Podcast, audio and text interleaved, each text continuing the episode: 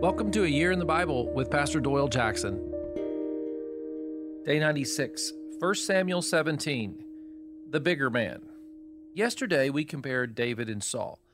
That story continues today, but in even bigger way. You know, remember what the Lord said in 1 Samuel 6, verse 7 to Samuel as he chose David? Listen to this again, okay? But the Lord said to Samuel, Do not consider his appearance or his height, for I have rejected him. The Lord does not look at the things people look at. People look at the outward appearance, but the Lord looks at the heart.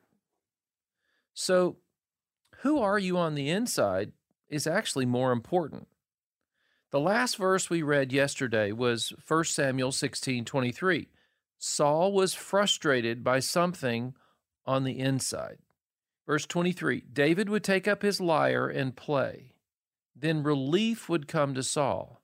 He would feel better, and the evil spirit would leave him.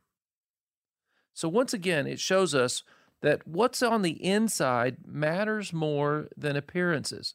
I mean, after all, Saul was the king, but on the inside, his life was a mess. He was in turmoil.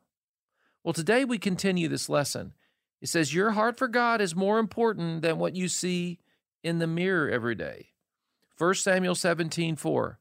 A champion named Goliath, who was from Gath, came out of the Philistine camp. His height was six cubits and a span.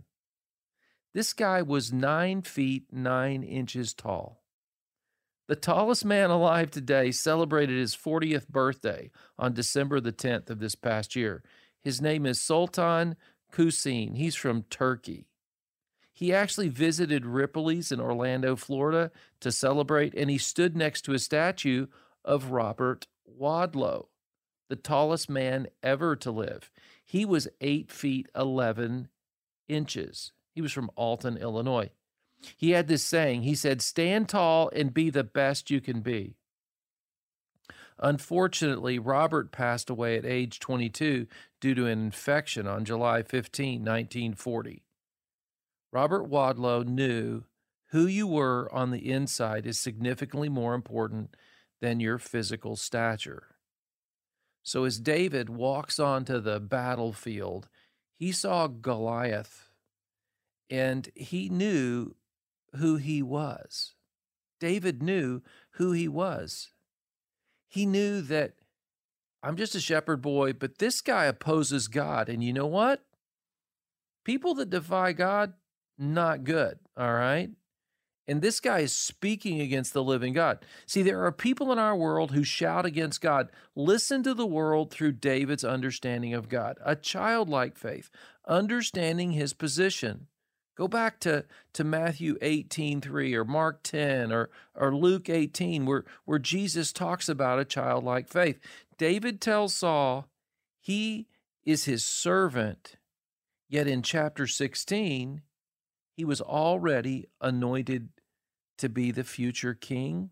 So even though he knows there's a king in his future, in his life, he's going to be king, David trusted God for this victory. Listen to him this is chapter 17, verse 37. The Lord who rescued me from the paw of the lion and the paw of the bear will rescue me from the hand of this Philistine. See, David goes to battle as the bigger man. He's bigger than Saul, he's bigger than Goliath. Wow. You and I need to go get the day, right? We're the bigger person because of Christ Jesus, who we are on the inside. Let's pray. Father, thank you for entrusting me with great responsibility to represent you. I'm your servant, like David. Amen. Read David's confidence in God. This is a powerful chapter.